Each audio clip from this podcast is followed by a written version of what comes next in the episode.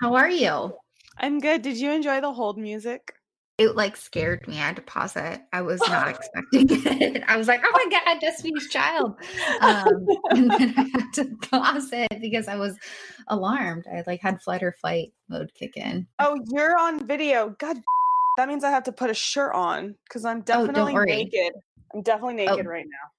That's so on brand for you. You don't have to put. You don't have to do video if you don't want to. Okay, so hi. Okay, I, Hello, hello. I feel so nervous having an actual. You're not just a podcast host. You have two podcasts. Yeah, but what What are those two podcasts? If anyone wants to find you before we begin.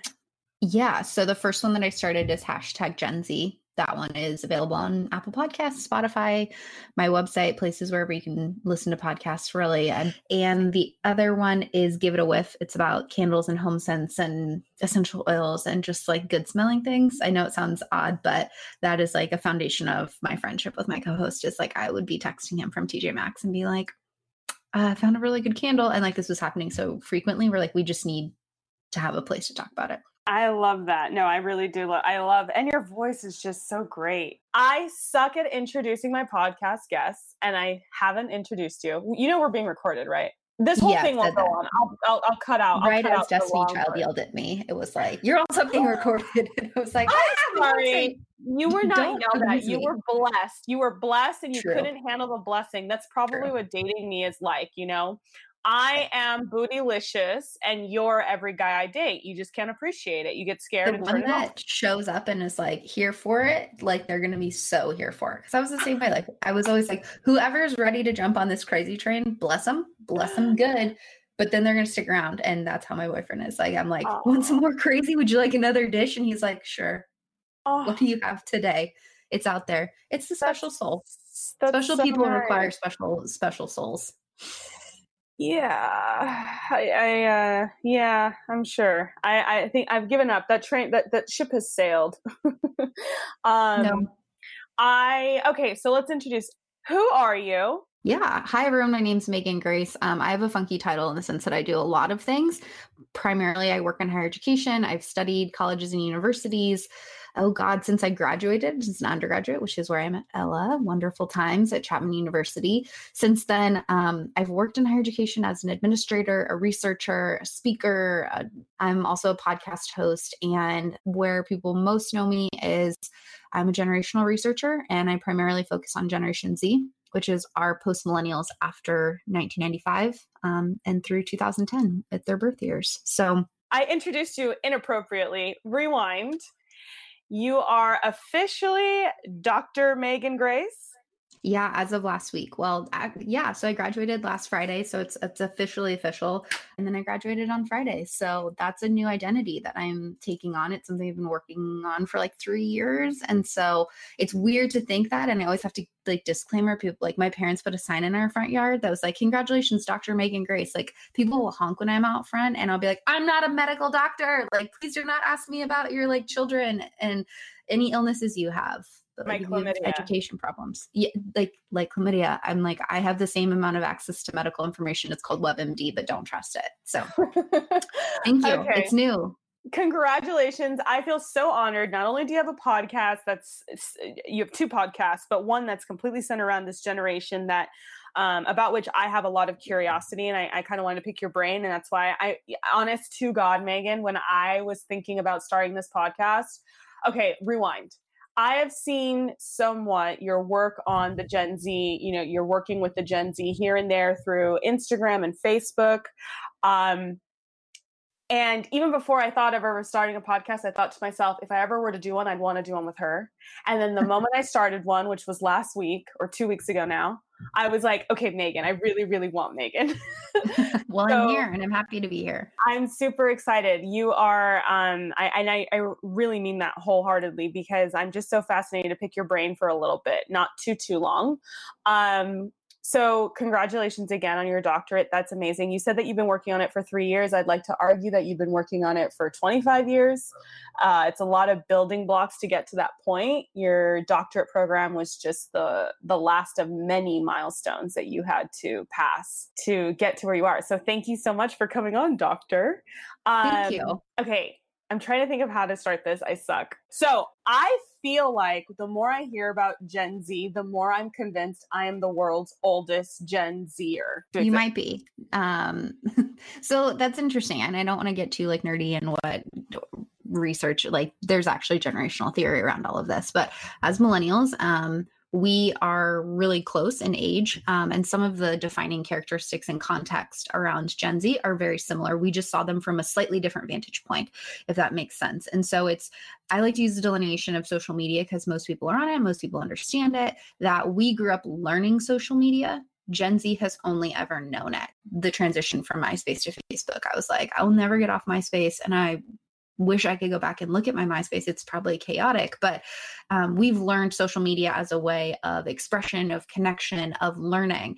That is ingrained in, in Generation Z. It's from the very beginning. And so we have a lot of similarities, but seeing them from slightly different perspectives. So you might have a lot of um, either behavior characteristics are similar or value set characteristics that are similar and it's it's mostly because we interact in a lot of similar environments and just purely uh, nature wise we connect with one another because we're like ooh another young person. We must be able to relate um, and that relatability aspect of it um, and building connection in that regard. So you might be the oldest gen z in the world but by like research standards you're like definitely a millennial so sorry what a jerk. What a jerk. I really tried to turn the t- clocks back last year to say that I was born in 1994 um, for the record, but that still wouldn't have made me young enough to be a Gen Z. So I guess I have to accept, yes, I am a millennial. Also, I don't know if you know this, but MySpace deleted all the MySpace pages that started before 2016. So if well, you have not a blessing. You think so? I was so devastated when I heard this news. I just heard it last week. I didn't believe it. Then I go to look at my MySpace and it's gone. I mean, it doesn't exist anymore.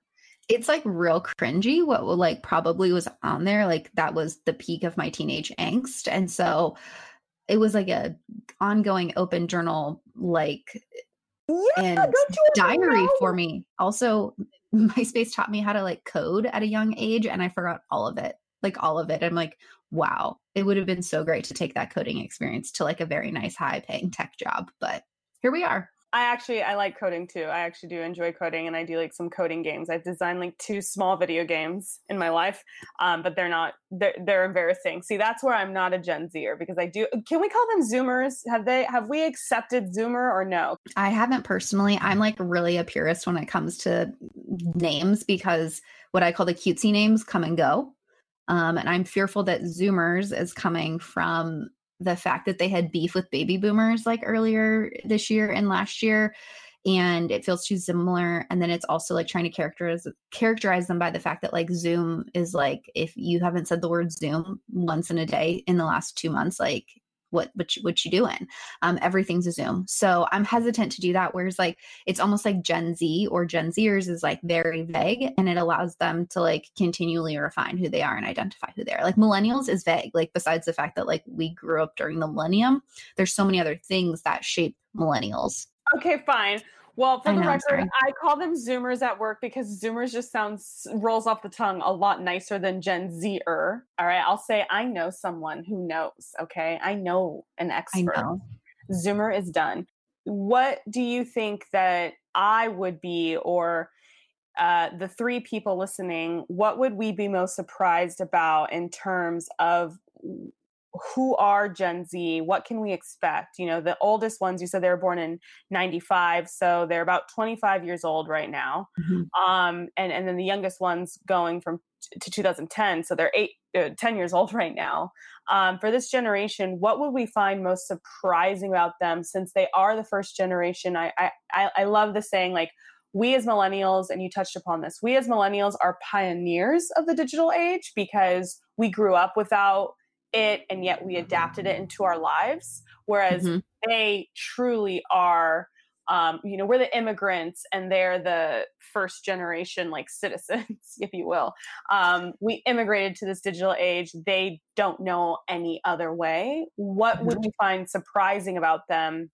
I think the thing that's most surprising to people that I have to break down like many preconceived notions is that this generation doesn't like spending time in person or face to face. They're like, oh, text is great, but I don't really feel like I can capture full emotion. I don't really feel like I can read what's going on. And so they even recognize that it's so easy to hide behind a screen. And so I think it's surprising that this generation, and, and not only just in our studies, but we're seeing it in a number of other studies, that in the workplace, in their relationships, and, and just about any place where they're interacting interpersonally with other people, that face-to-face communication really matters. And and i think when we're thinking about fellow employees pushing like being the role model and pushing and saying like hey let's meet in person. Let's go do a coffee walk or let's go do something that we can connect with each other that is not just another email another text another slack message another you name it because they're going to just start to associate with you with your username and not with who you are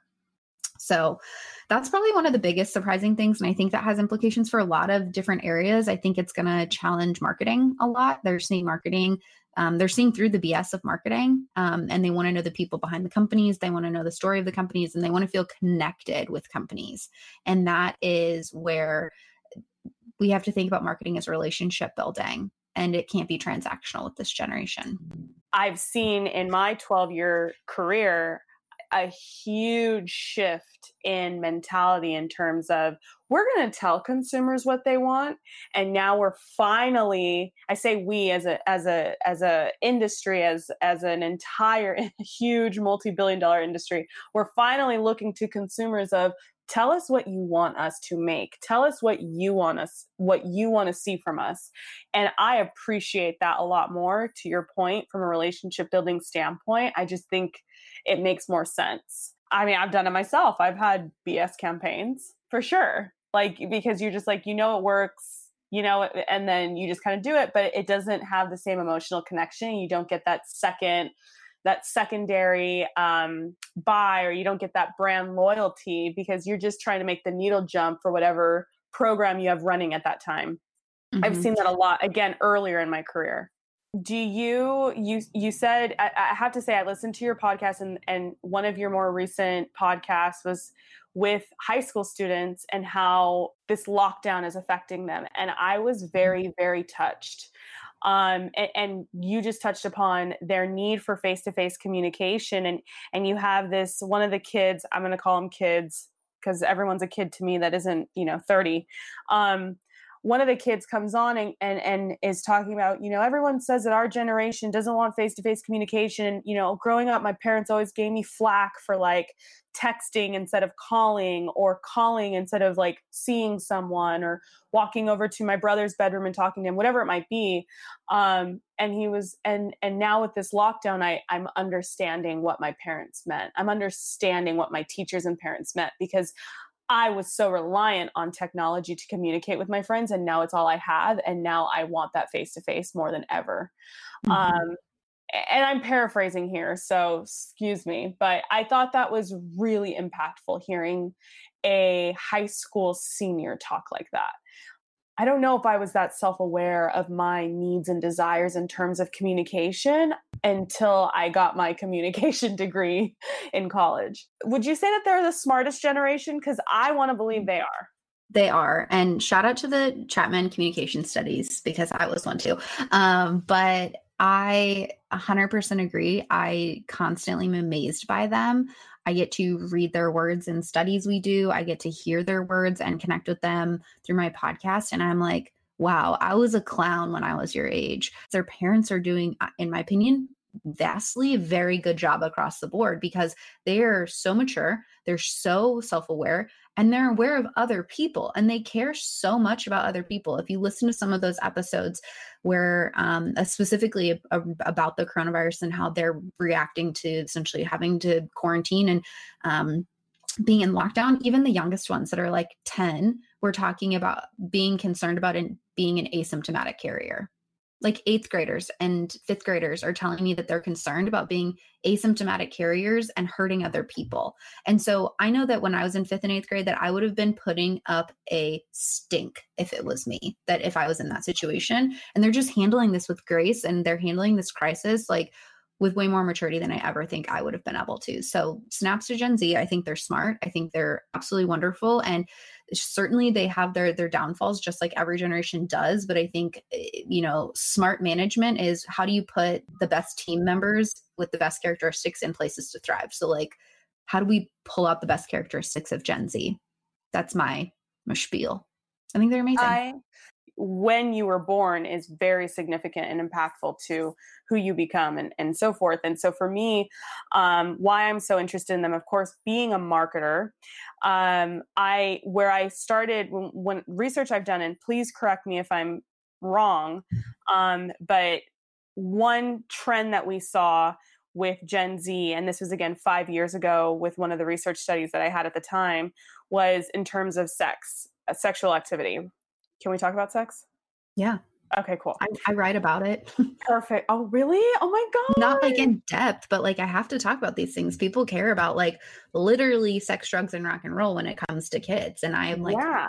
Why am oh I researching gosh. teen texting habits when it comes to sexting their boo? And I'm like, I don't want to talk that. about this. So I love go it. ahead. Well, I love talking about sex. I love singing about sex it's uh, so for me what i found very very fascinating is my assumption would have been based upon the rhetoric that i was given in college and so forth is this gen zers are all having sex at 10 years old right? That would have been my assumption. They're all having sex at 10 years old because they all have google at five years old and they're all watching porn at three years old and there you go.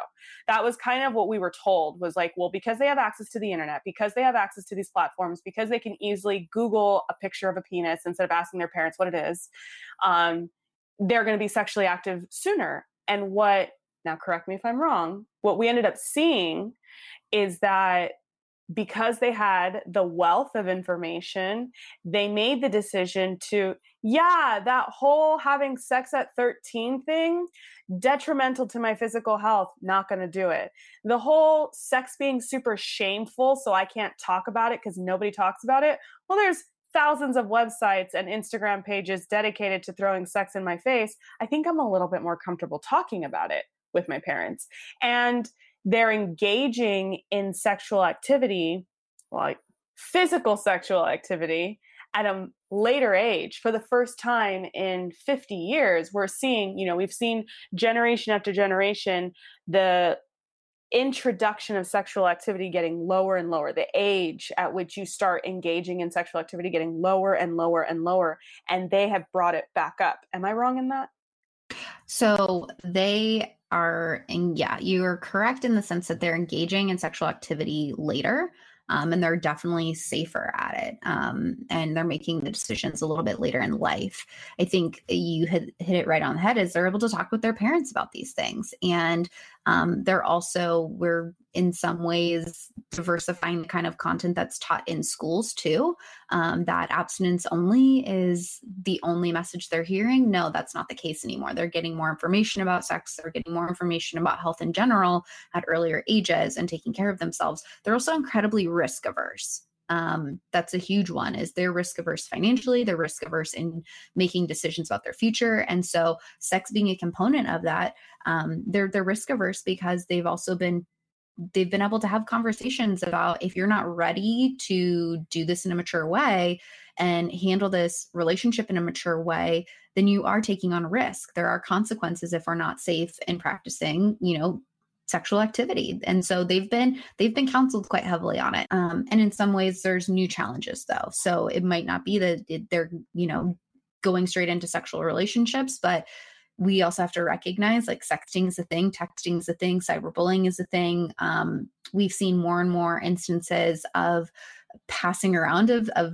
n- nude photos of people that are underage because the way that technology plays a role in this this generation. And so they might not mm-hmm. see it as child pornography, but that is how the law classifies when inappropriate text messages are distributed of a minor. While they might not be engaging in, you know, sexual intercourse or other sexual activities, there are other activities of sexual nature that are new challenges, both for the people that mentor them, raise them, teach them, coach them, you name it. So it's not like they're removing the risk it's new risks and new challenges but i really do credit their parents it's not just their sexual activity um, we're seeing the rates of teen pregnancy go down dramatically with this generation and we're also seeing that they are drinking less they're doing drugs um, different types of drugs, but they're doing it a little bit later.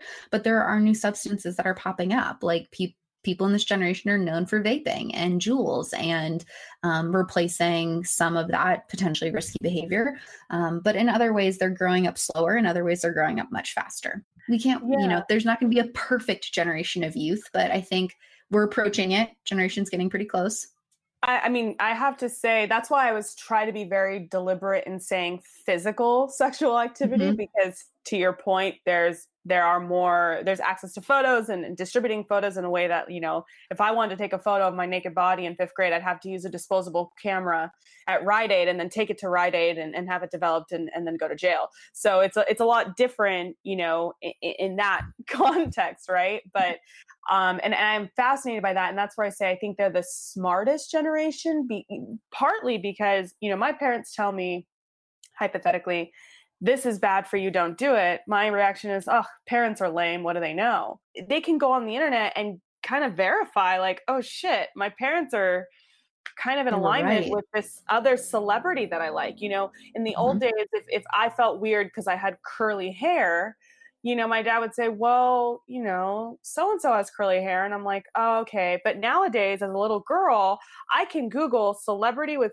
curly hair and watch a video of Beyonce talking about growing up with curly hair, or watch a video of, you know, a woman. I, mean, essentially now with all these TEDx, TED Talks, YouTubes, blogs, vlogs, and whatnot, anything that's plaguing you, you you can find someone who says, I've been there too. I'm an adult. I understand. Here's how I got through it. And we just didn't have those types of tools when I was growing up. But if I could go online and say, oh, this is how I navigate it and this is how I whatever, then I, I just think there's a lot of camaraderie that can happen. And, and look, we know that education is the key, or education and knowledge is the key to success, happiness, fulfillment. And it seems that that's what they have. They have full access. They've had full access to knowledge their entire lives. And that's why I'm so fascinated by them. And then to see these trends of less drug use, um, less sex, drugs, and rock and roll. I'm like, oh, wow, they really are smarter. I'm intimidated. I mean, I think about the workforce and I'm like, I need to get on my A game because these guys are going to be competing for my job in the next 10 years and it's going to fly by. In the next 5 mm-hmm. years probably. No, they're, they're already they're already there. Watch out. Well, they're they're graduating. But you brought up a really good point that I want to come back around to is um, role models and the ability to see people like them. So, this is the most diverse generation to date on every type of identity you can imagine. Individualism and expression is like their thing the cool way to fit in is to stand out. Like they are flipping on their head this idea that I have to blend in with everyone because if they are a student or a young person that is the only person like them in their school, you're right. They have someone that they might be able to find online through social media or some capacity that they can resonate with. Um, so in many ways i mean pat on the back for us of this idea of growing up and maybe coming into our identities and claiming our identities later in life but now serving as role models for those young people. Uh, we hear that all the time especially with lgbtqi youth who are like i'm so thankful there are 30 and 40 year olds that are able to mentor me when i'm the only gay kid in my school or I am the my family's not accepting. And so it is really important that we have those intergenerational connections because today's youth are able to to look up and say there are people like me um, and I, my difference is good. And that's something they're really glomming onto is that difference is good. Difference makes the world richer, more exciting, and better. They love diversity, they love inclusion, and they'll be the first people to call you out if you're not being inclusive. And I think that of the things they rally around, that's one thing that I do enjoy about them is that they make being yourself cool and being yourself confidently is like the coolest you can be. So they're teaching us a lot as well. They're teaching us a hell of a lot you saying that about them calling you out, I was I keep saying I'm not going to cry on this damn podcast. I like need to. I'm such you a crybaby. I get really emotional when I talk about this, but I'm not going to cry. No, no crying. Um, after the school shooting, so it was like back to back to back. In 2017, we had several mass shootings. And I just remember seeing, you know, these shutdowns or lockdowns that these kids mm-hmm. in the mm-hmm. school just we're like, we're not going to school. all the schools, most of the schools, I can tell you in Orange County, all the schools had walkouts. Um, mm-hmm. That's when I was like, okay, this generation is no joke. And mind you, you were talking about 2017, a year after, regardless who you voted for, whatever your political affiliation is, a year after one of probably, definitely the most controversial presidential election in my lifetime. And I had this epiphany of like, these kids weren't able to vote in 2016 but they're going to be showing up in 2020. And that's why, that's really where I was like, okay, I need to care about these people, not just because they're uh, human beings and, and they're close in age to me and and whatnot, but more so, I'm going to be working with them. They're going to be voting, and I I need to know more. So that's why I'm mm-hmm. so fascinated by them, and I feel like people kind of chalk them up to like, oh well, they're just on Instagram showing their butts all the time and and head in the clouds and I'm like I don't know man they seem to be coming in fierce I mean they seem like fire they are a fire generation and it's time that we kind of take note yeah, I mean, you bring up a really important aspect of like they will be talking about the importance of mental health one day and then advocating against um, school violence the next day, and then they're gonna they're just gonna school you expert level on both of those things,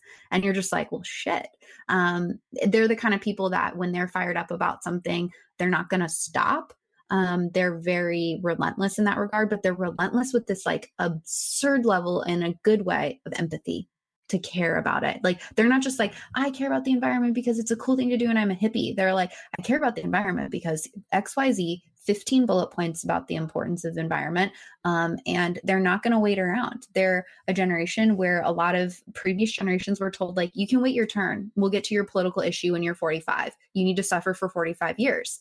And they're like, no, we don't have time to suffer. Um, they're the arguably the most able bodied right now. They're the most energetic. They're the most likely to live on this earth the longest. And so they're like, can we start building a better earth now? Like environmentally, socially, politically, because we'll all be happier. And so they're like, can we can we take a crack at the pinata? Like, is it cool if we do it? Because clearly previous generations are still grappling with some decade and century old issues. Yeah, y'all y'all are fucking it up. And I'm looking at our parents. You know what I told my parents this weekend? I said, "You know what? Let's just let's be real here. I'm 30. My brother's got a baby. I have cousins with babies. I said, "I'm going to keep it real here, you guys. Y'all are going to be dead and gone in 30 years. I can't keep living this bullshit. Well, because we don't there's a huge generational gap between my mm-hmm. generation and my parents' generation, right? My parents mm-hmm. are in their 50s and 60s.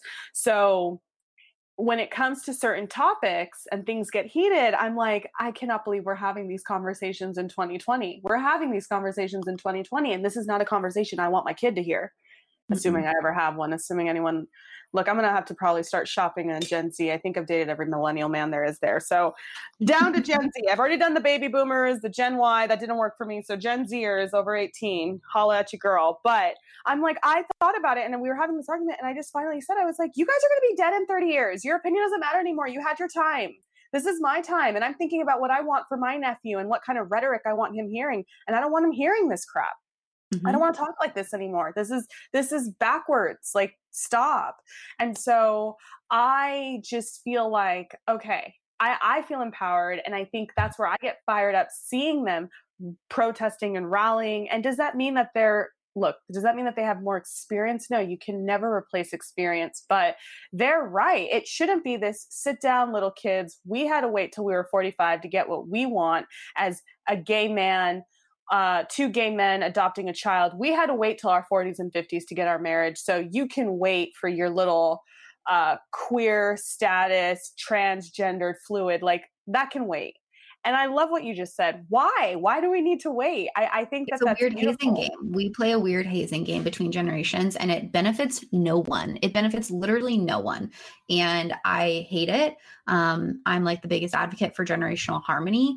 Um, the whole like back in my day argument, you've back in my day fill in the blank. I'm sorry that like things were harder back in your day, but like most people on this earth want the world to be better for future generations. It's not this ambiguous group of people that will eventually benefit from it. It's when you say back in my day, kids had it so much harder and be like, I'm really sorry that that was the case for you. But uh, there's a lot of really deserving young people that um, in today's day and age shouldn't have to suffer through some of those things if we have solutions and we don't think about the fact that just because we suffer doesn't mean that other people have to suffer we're all citizens of a society we're all citizens of a world of a country of a something. And i think humans innately want to help other people. They want to be good people um, and working together is the only way we're going to get over it. And that's like my hippy dippy mindset around it. But that's also very Gen Z related. They're like, my issues impact me. I recognize that, but there are bigger issues in this world that impact other people as well. And I need to be a part of that fight. Mm-hmm. It's not just about what I need. It's not just looking, you know, in your own front yard, but looking at your neighbors as well and and and mm-hmm. advocating. Mm-hmm for the people who don't have a voice i think it's it's it's beautiful i mean th- look i as a relatively conservative Christian woman, are there some qualms I have? I know that, you know, for me as a Christian, like hearing that they are a little bit more agnostic in their religious take, like that kind of, you know, breaks my heart. So it's not that I agree with everything they do and they're the end all be all. I'm not looking to them to make my life decisions, but I certainly think it's worth a consideration, especially as we've said profusely now, in the next five to 10 years, whether you like it or not, you are going to be working side by side with someone in generation in Gen Z if you're not already. Mm-hmm. Um, and that excites me. I mean, for me, you know, I'm in the alcohol industry. And so, look, you got to be 21. So there's a small, small sliver. And even to be 21 and get hired is very, very rare. Like you have to have years of experience. So I probably won't be sitting down with someone in Gen Z, like in my office, probably for another five years. But I, I'm thinking about it. And furthermore, from a marketing perspective, you said it, they drink less. We have been, we've known this now for five years, and we're like, what does that mean for our business? Uh, that's what again excites me about them because I'm like, okay, I want to know.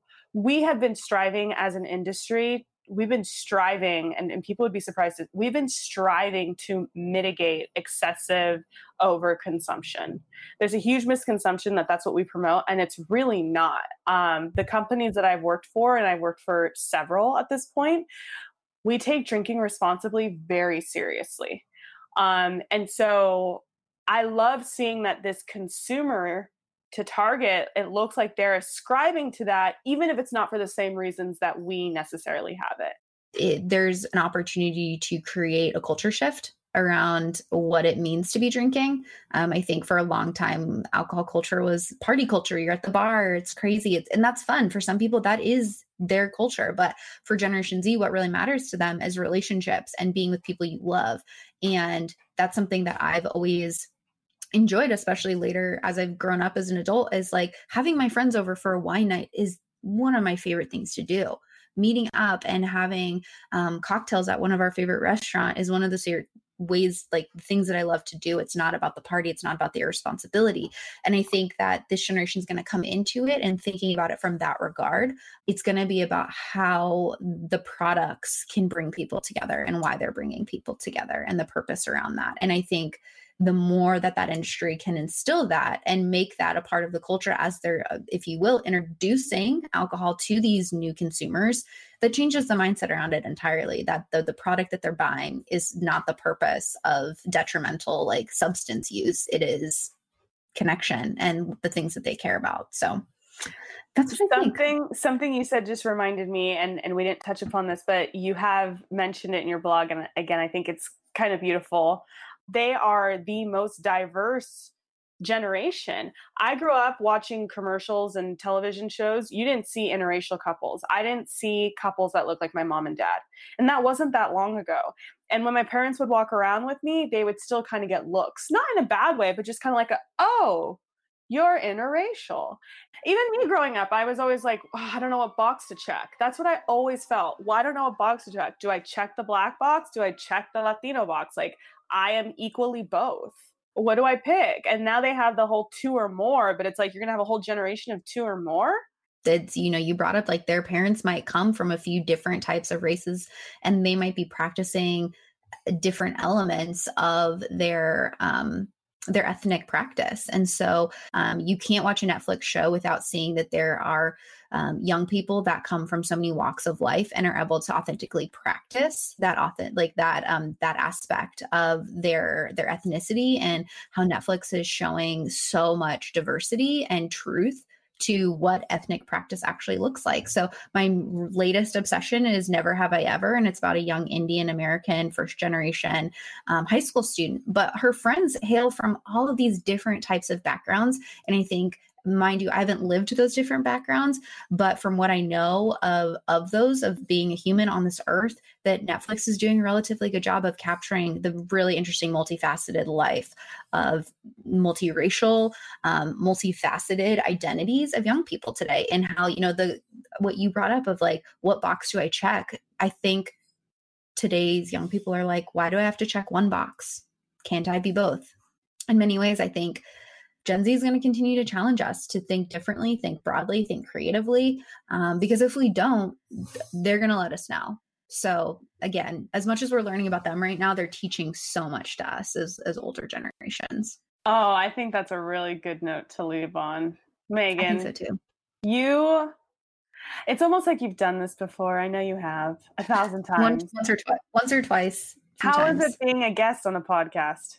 I talked more than I think I normally do today um, or than in a normal episode. So it's it's fun, but it always just feels like catching up with friends. Like it's amazing how fast a podcast interview can bring people together. It's the beauty of storytelling and story really, sharing. Though. Yeah, mm-hmm. I re- I so I really do appreciate the time, and I'm not blowing smoke. Like in some weird way, even though I didn't realize you had a podcast per se, I, you know, of course, I've seen your posts throughout the years. In some weird way, you had, you were an inspiration for me starting this podcast because I, the idea of like being able to sit down with you and talk about this or having an excuse to talk about these curiosities I've had for years um, really just inspired me. So I want to thank you for that and thank you for the time. I know it's late your time. So thank you for having me. I had a great time. Do you want to give a shout out to Kevin just so we can? Oh my goodness. My sweet, sweet Kevin. I love you and I miss you and I can't wait to see you again. Even though I'll see you on Marco Polo in like 15 minutes because I talked to you like multiple times today. That is super effing rude that you guys talk every day and that you're doing Marco Polo because I'm doing Marco Polo and I didn't know Kevin had a Marco Polo and now I'm a little annoyed. You, you, you know he's you know he's shady like that. He keeps it so like I bust his shady door down like where he like keeps his life segmented and secretive. I'm like there will be no secrets. Like walk Kevin, away. Or Kevin. Start it. Kevin, I'm on my podcast right now with Meghan. Do you see her right there? There's Meghan. I have apparently, apparently, y'all are Marco pulling every day, and I would just like to say, I just gave him a middle finger. Well, I'm right. so happy to speak with you, Meghan. What does the M stand for? Oh, Kevin can tell you it's his favorite thing. No, um, the M. St- no, it's his favorite thing. Um, the M stands for Murphy. So my parents, um, every person in our family gets a old family last name as their middle name, it's heavenly confusing when your last name is a first name. So my full name is Meghan Murphy Grace, and it sounds like it should be Meghan Grace Murphy. And it's really confusing to a lot of people. So I just put the M in there because Murphy should, it is a last name for the most part. There's some people with the first name Murphy. So it's just really confusing. It's very confusing because I live in the South and people are big fans of double names they'll be like, Meghan Grace, what's your last name? I'm like, that's the whole thing. We did it. Good job. Um, there's nothing else. And so, yeah, Murphy's my middle name. The M is confusing to people, but there's also like a thousand Megans. So I got to do what I can to be my own Megan out there in the world. Well, and you have an H, so that helps. Yeah. Shout out to Meghan Markle for making H's cool. I appreciate it. Shout out to Meghan Markle for making um, biracial women with redheads cool because that's totally been my thing since high school. I know that's your like dream too. So it's like my dream. Role, role models I, I, are everywhere. She's literally living my dream. I've been dreaming of Prince Harry my whole life. Still looking for one. All right. On that note, All right. goodbye. Bye. Thank you so much. Okay, bye.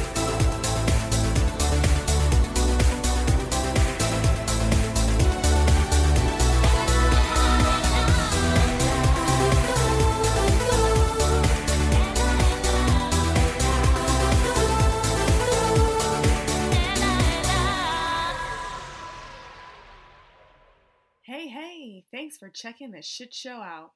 If you have an idea you'd like to be featured here, my email is ellaurbellapodcast at gmail.com. Thank you.